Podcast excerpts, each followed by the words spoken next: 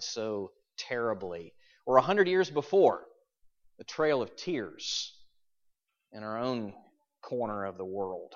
Um, adventure or death march, metaphorically speaking, both take you into places unknown, places that you haven't been before. The one has the potential, I guess you could say, to, to stretch you, to shape you, to grow you within. The other, again, metaphorically speaking, has, you know, if it may well kill you, or at least cripple you. And, and the difference between them and the result as to what comes out of it is, is whether or not you've got hope. Or properly speaking, where your hope is. I'll explain that in a minute. Where your hope is. Or maybe even you could even say in whom. I'm just wondering as we're starting out here this morning, thinking about those metaphors, walking, moving forward. Where are you? Where are you? On an adventure? Or do you feel more like it's a death march? Where are you? We're in Lamentations 3 in terms of our study uh, through this uh, group of this collection of these laments, these poems. Lamentations 3, if you're trying to find that in your Old Testament, uh, again, your big landmarks are look for the book of Isaiah. That's a big one. Head to the right. That's another big one to Jeremiah. And Jeremiah's little brother, Lamentations, uh, five chapters. We're in chapter 3. So uh, it is, hang on now, 66 verses, but they're all short. So um, I'm going to read these as we, and uh, let's pay attention, give it its due. This is the Lord's word. Let's hear it now. I am the man who has seen affliction under the rod of his wrath. He has driven and brought me into darkness without any light. Surely against me he turns his hand again and again the whole day long. He has made my flesh and my skin waste away. He has broken my bones. He has besieged and enveloped me with bitterness and tribulation. He has made me dwell in darkness like the dead of long ago. He has walled me about so that I cannot escape. He has made my chains heavy. Though I call and cry for help, he shuts out my prayer. He has blocked my ways with blocks of stones. He has made my paths crooked. He is a bear lying in wait for me, a lion in hiding. He turned aside my steps and tore me to pieces. He has made me desolate. He bent his bow and set me as a target for his arrow. He drove into my kidneys the arrows of his quiver. I've become the laughing stock of all peoples, the object of their taunts all day long. He has filled me with bitterness. He has sated me with wormwood. He has made my teeth grind on gravel and made me cower in ashes. My soul is bereft of peace. I've forgotten what happiness is. So I say, my endurance has perished, so has my hope from the Lord. Remember my affliction and my wanderings, the wormwood and the gall. My soul continually remembers it and is bowed down within me. But this I call to mind, and therefore I have hope. The steadfast love of the Lord never ceases, His mercies never come to an end. They are new every morning. Great is your faithfulness. The Lord is my portion, says my soul. Therefore I will hope in Him. The Lord is good to those who wait for him, to the soul who seeks him. It is good that one should wait quietly for the salvation of the Lord. It is good for a man that he bear the yoke in his youth. Let him sit alone in silence when it is laid on him. Let him put his mouth in the dust. There may yet be hope. Let him give his cheek to the one who strikes, and let him be filled with insults. For the Lord will not cast off forever. But though he cause grief, he will have compassion according to the abundance of his steadfast love, for he does not willingly afflict or grieve the children of men. To crush underfoot all the prisoners of the earth, to deny a man justice in the presence of the Most High, to subvert a man in his lawsuit, the Lord does not approve. Who has spoken and it came to pass, unless the Lord has commanded it?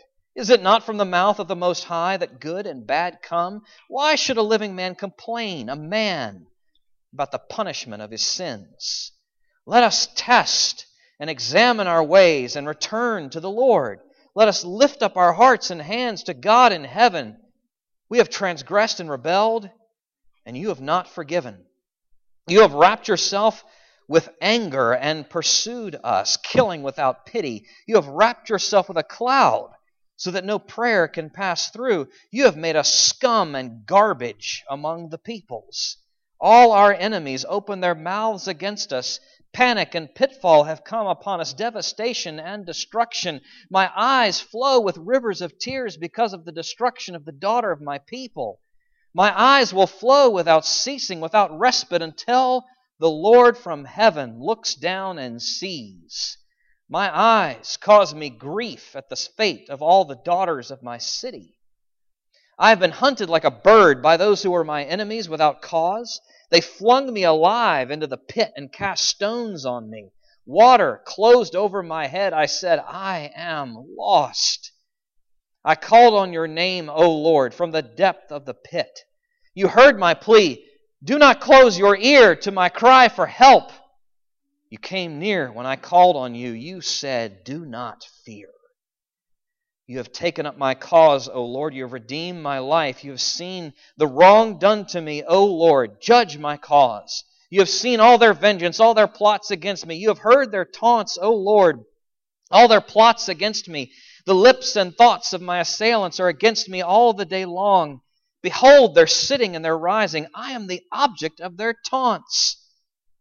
You will repay them, O Lord, according to the work of their hands. You will give them dullness of heart. Your curse will be on them.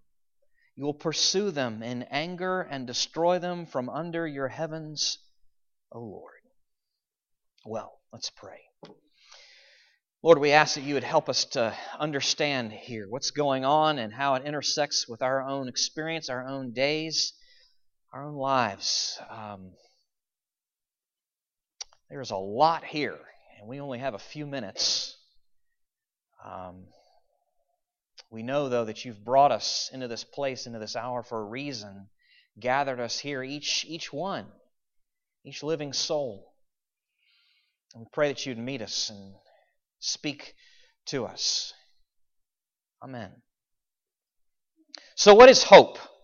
What is hope? Um, I'm going to give you a definition. One source I came upon this past week put it this way it is a positive expectation of some future good that is not yet present, and where there is some uncertainty, at least about the time when that good will be realized. Okay, that's, that's good as far as it, as it goes. Here, here's the thing we all need hope. We all need it just to be able to exist, to, to live in this world. And in fact, I'll go so this far, I'll go this far. We all actually have hope. Like, what? No, really, it's true. Every man, woman, and child, unless they're completely just shut down, has hope to get up in the morning and move.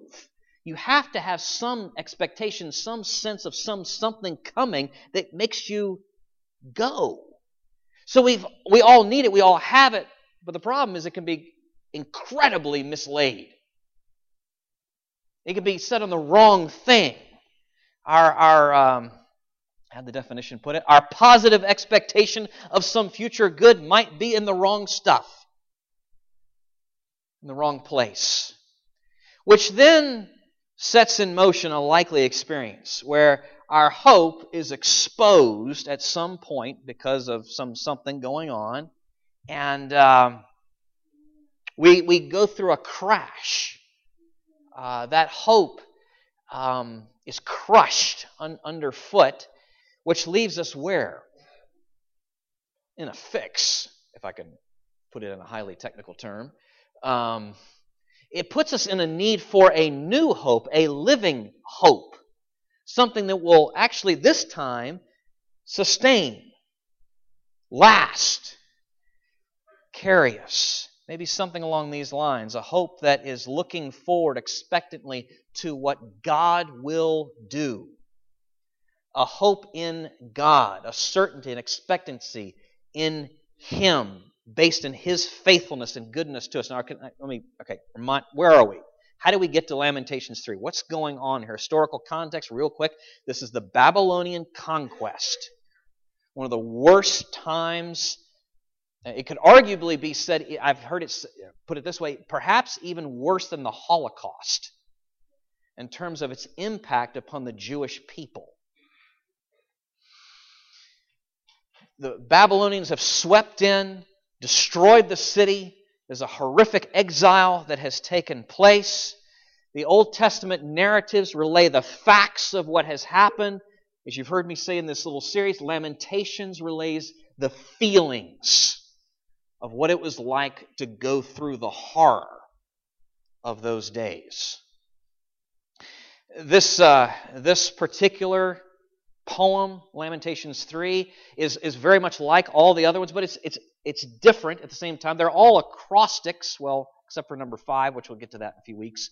Um, me- meaning they are done in triplets, groups, verses in groups of three. Each group is in order of the Hebrew alphabet. So Aleph would be the, the first one and then you move through the, the first three, begin with that letter. Each, each of those three verses in that triplet, in verses 1 through 3, begin with the first letter of the Hebrew alphabet, and you move progressively through it. What does it tell you? We talked about this a few weeks ago. There's, this is astonishingly organized, systematized, thought through the author as they're, they're, he, he was working this, this out. Um, in this case, it's a little different. It's one individual speaking on, on behalf of, in the place of, for the sake of the whole people. Um, you get to, by the time you get to verse 18, excuse me, verse 16, um, he's undone. It, it's it's uh, the, the worst of suffering, of this lament, and what he's describing, and, and there's no comfort to be seen or felt. Let me read you. Just it comes to this culmination, verses 16 through 18. He has made my teeth grind on gravel, made me cower in ashes. My soul, you know, speaking of the, the depth of a human's person, my soul, get this, is bereft of peace. I have forgotten what happiness is. You feel that? So I say, my endurance has perished so has my hope from the Lord. But it doesn't end there. It sounds like he's done. It doesn't end there. There's a shift that takes place in verses 19 through 21. Now let's, let's read that. Remember, he's appealing, my remember my affliction and my wanderings, the wormwood and the gall. My soul continually remembers it and is bowed down within me. But, here's the shift. But this I call to mind, and therefore I have hope. Okay, so here's the question before the house. What is he calling to mind? Because this major shift is about to take place here. What is he calling to mind? What is he recalling? God. God and his promises. And as you keep reading through this lament, it shifts, it changes everything in terms of how, it doesn't take away the suffering, but it changes everything in terms of how he faces it and how he um, responds to it. When our hope has died, here's the lesson. When our hope has died, we need to remind ourselves of God and His promises. When our hope has died, when, when your plans have crashed, the dreams you had, not going to happen. The expectations, the assumptions, are nothing but in, in tatters and in dis, just in disarray. When your hope has died, what do you do? What the author of Lamentations is telling us from his own experience, and this is inspired scripture, is that when our hope has died, we need to remind ourselves of God and his promises. Three things in particular. I want to drill down into each one of these the love of God, the mercies of God, and the provision of God. Let's look at each one of these in turn. Verse 22 the love of God, the steadfast love of the Lord never ceases. Uh, this is the Hesed the term it comes up again and again and again through the Old Testament. This is steadfast love. This is loving kindness. This is grace. This is favor. Most often put in, con- in connection to, in conjunction with the Lord. This is the Lord's chesed, the Lord's grace, His favor, His steadfast love, His loving kindness. This is the Lord's grace.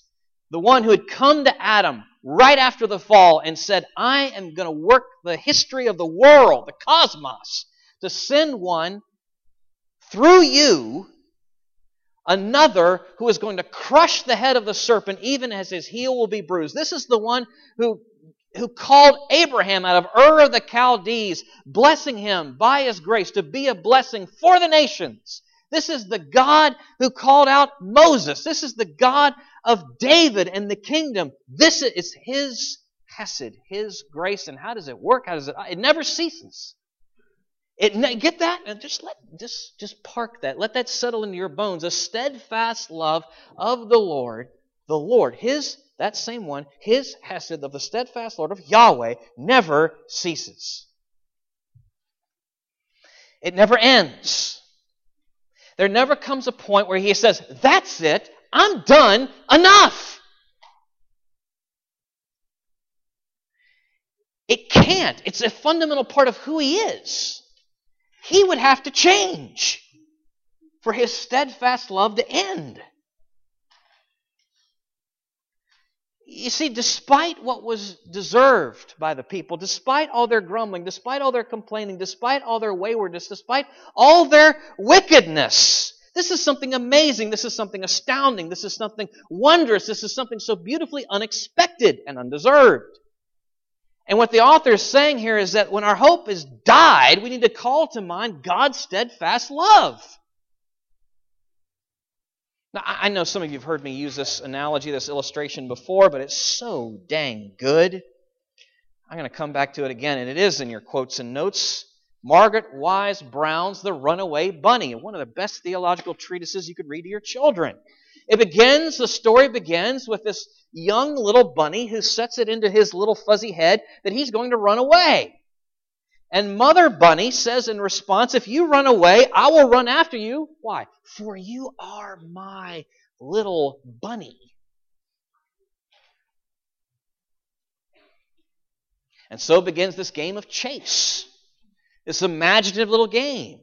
And, and no matter how many far, how far, no matter how far or how many forms this little bunny takes, whether a fish in a stream or a crocus in a garden or a rock on a mountain, the mother finds a way of retrieving. And finally, you get down to the end of the story, at which point the little bunny just throws up his little fuzzy arms and says, Shucks, I might as well stay where I am and be your little, your little bunny.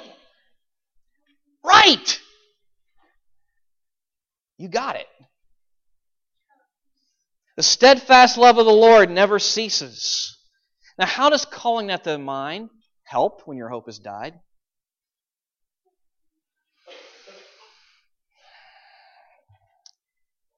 It helps to know His love never ceases despite what we deserve. And we have a sinking feeling, every one of us, of what we deserve.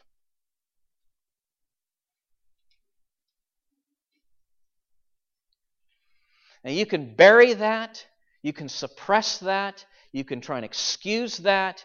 You can try and put it on somebody else. It won't go away. What are you going to do with it? It's the steadfast love of the Lord that we lean into. This amazing love that never says enough. It never says, I'm done. It never cuts us off, which then enables us to say, well, you know what? Maybe I can get up today. Maybe tomorrow won't be a disaster. And by the way, even if it is, which it might still be, the steadfast love of the Lord never ceases. Still.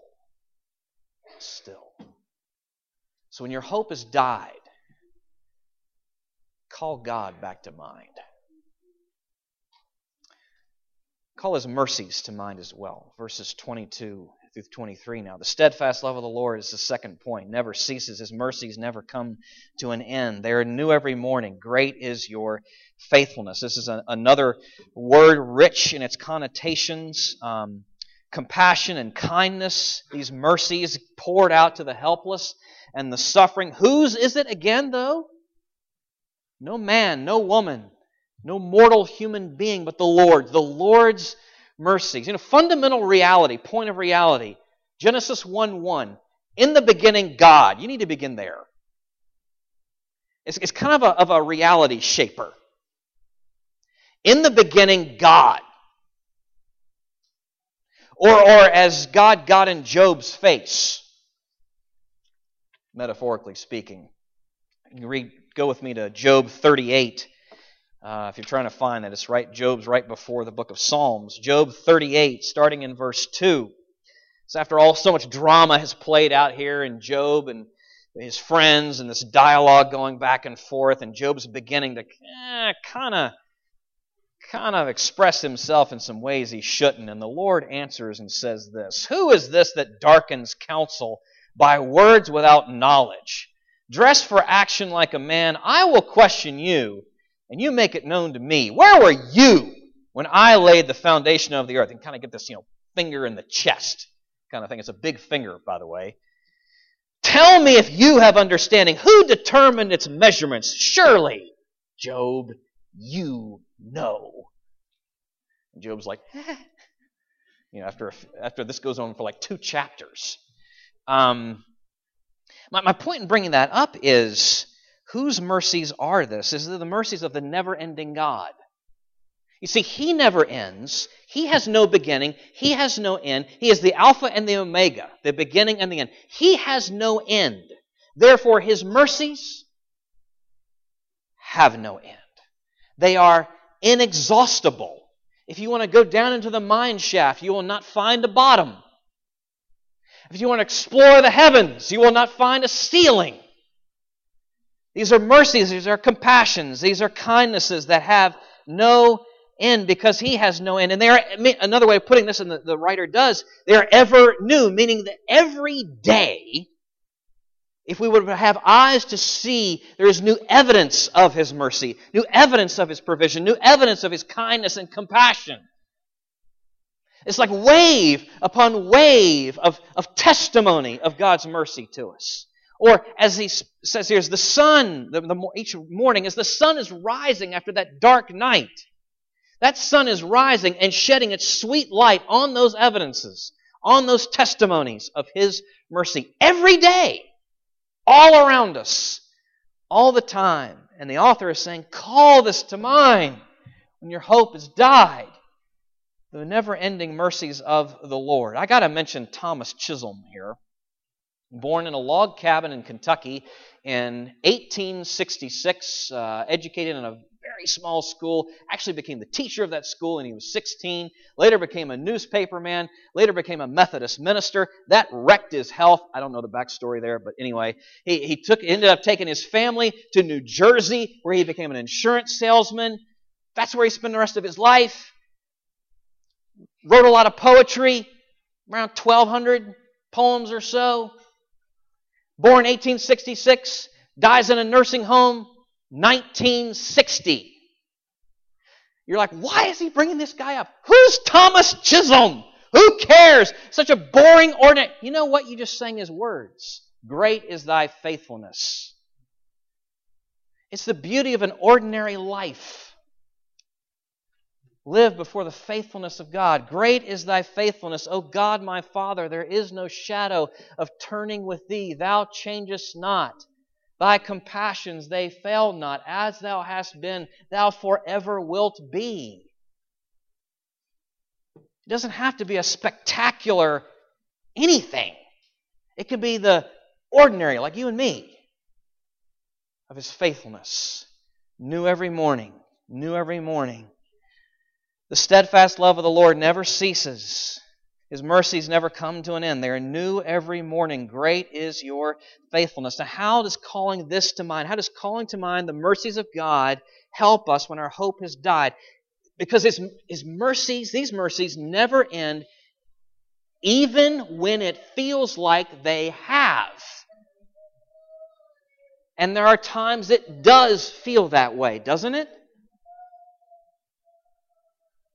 Like they've been exhausted, like he's run a kindness deficit, and our account is in the red. No more for you. His mercies never end because they're inexhaustible. Now, that's not to say, I mean, he is the perfect physician, he is the perfect counselor, he is the perfect parent, which means he knows just what we need, when we need it, and how we need it, which you know, of course, where I'm going with this, don't you? It means those mercies may not come how and when we want them, but they will come and perfectly so. We need to bring that to mind when our hope has died. The steadfast love of the Lord that never ceases and his mercies that never come to an end. Lastly, his provision. Verse 24 The Lord is my portion, says my soul. Therefore, I will hope in him. Now, what's going on here? What is this portion? It's, it's, a, it's speaking of an allotment, something that's given. It's speaking of an inheritance, likely an allusion back to the div- dividing up of the promised land after the conquest under Joshua's leadership. All the tribes got theirs except one the priests in the tribe of Levi. And th- those allotments, and that inheritance, and that portion, and that's a, an image that's called back to again and again, especially in the Psalms, and we see it here in, in Lamentations as well. Now, what's interesting is what is the what's the portion? A land, beachfront, a nice view on a mountainside. God is the portion. God is the portion.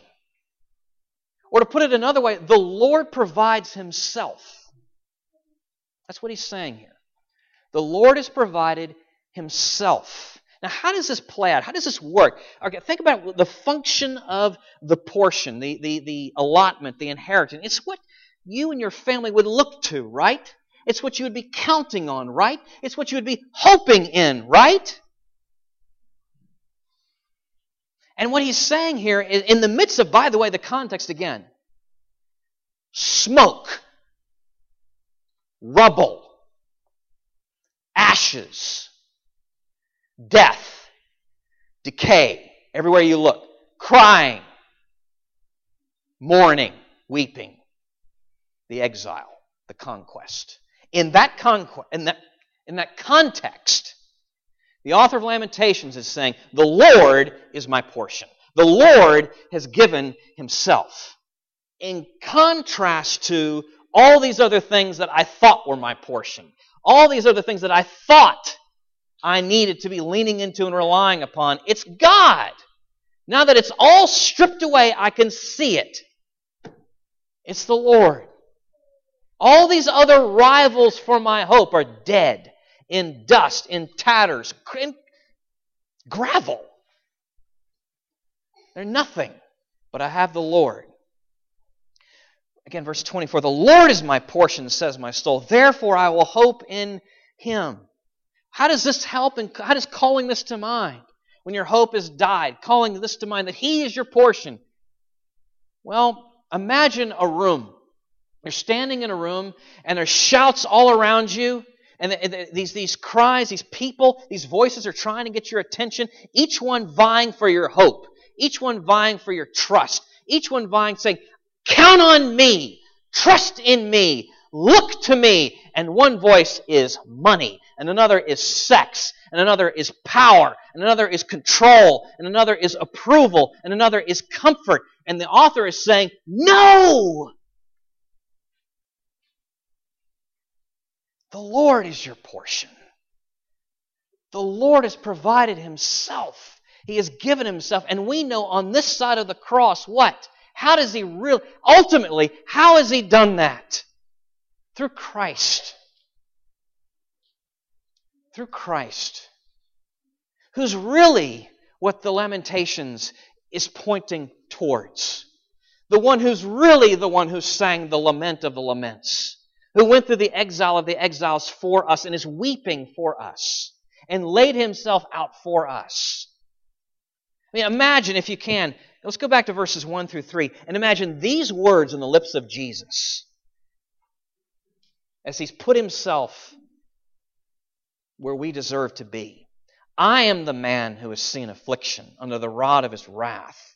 He has driven and brought me into darkness without any light. Surely against me he turns his hand again and again the whole day long. God has provided himself through Christ. My friends, when your hope is dead, we have some things to call to mind. His provision of himself. Now, why is all this important? Let me take you back to the beginning. Why is it so important to think through this thing of hope and where it is? Last week we talked about this weird little thing I talked about unintended consequences. I don't know if any of you remember anything about that. I hope you do. Unintended consequences. I want to spend just a second talking about now cause and effect. Remember Mousetrap, the game, right? Mousetrap. Roll the dice and move your mice, right? And, and, and so the object was, or still is, you know, after like I think it's 1960 or something like that. The game's been around that long. Um, uh, you know, you, you want to move that little that little green or red or blue or yellow mouse, you know, along through the maze and, and get your pieces and get them right where they need. And you're you're watching and you're working the crank and the gear and the lever. And I wrote this down. I have, I've got to cheat. And the boot and the bucket and the what? The marble and the chute and the pole and the tub and the seesaw and the cage. And you get the mouse, right? It's grand and glorious. It's, it's, it's all connected, right? It's all cause and effect. One thing leading to another, right? Where am I going with this? There, where you want hope. What does this have to do with hope? It has to do with hope because of cause and effect. That beautiful triad: faith, hope, love, and the way they're connected. This is why hope and getting our hope right is so vitally important. You see, because they work like this: faith forms hope. Hope enables love. Faith is the grounds for hope. Hope impels, compels love. Or I can put it this way faith is the, um, the, uh, the root of hope. Love is the fruit of hope. With hope, you have calm in the storm. You have patience in affliction. You have steadiness in the midst of, of panic. You've got generosity in the midst of scarcity. You've got purity in the midst of temptation. What does that have to do with any of this? Lamentations. What does it have to do with his cry, his lament? Because the author of the lament is saying, My hope has died.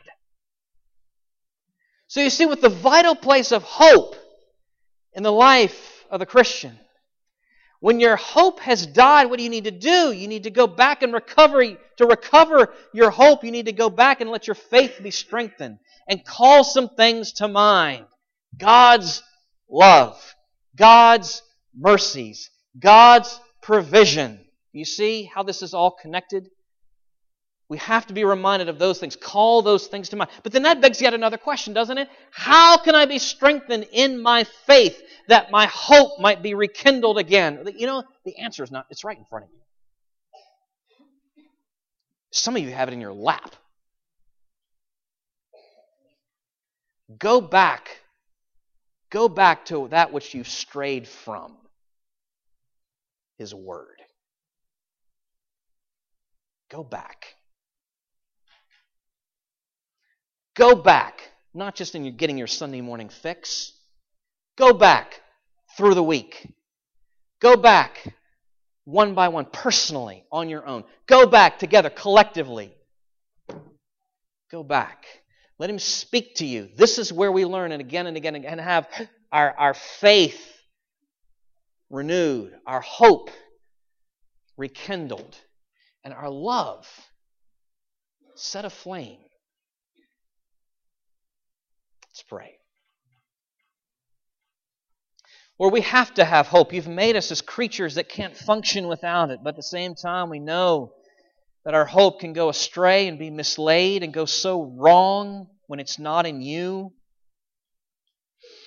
We pray that you would help us to go beneath to faith, to that which we need to call to mind, to be reminded of your ways with us, the ways you revealed yourself, especially, oh God, through Jesus.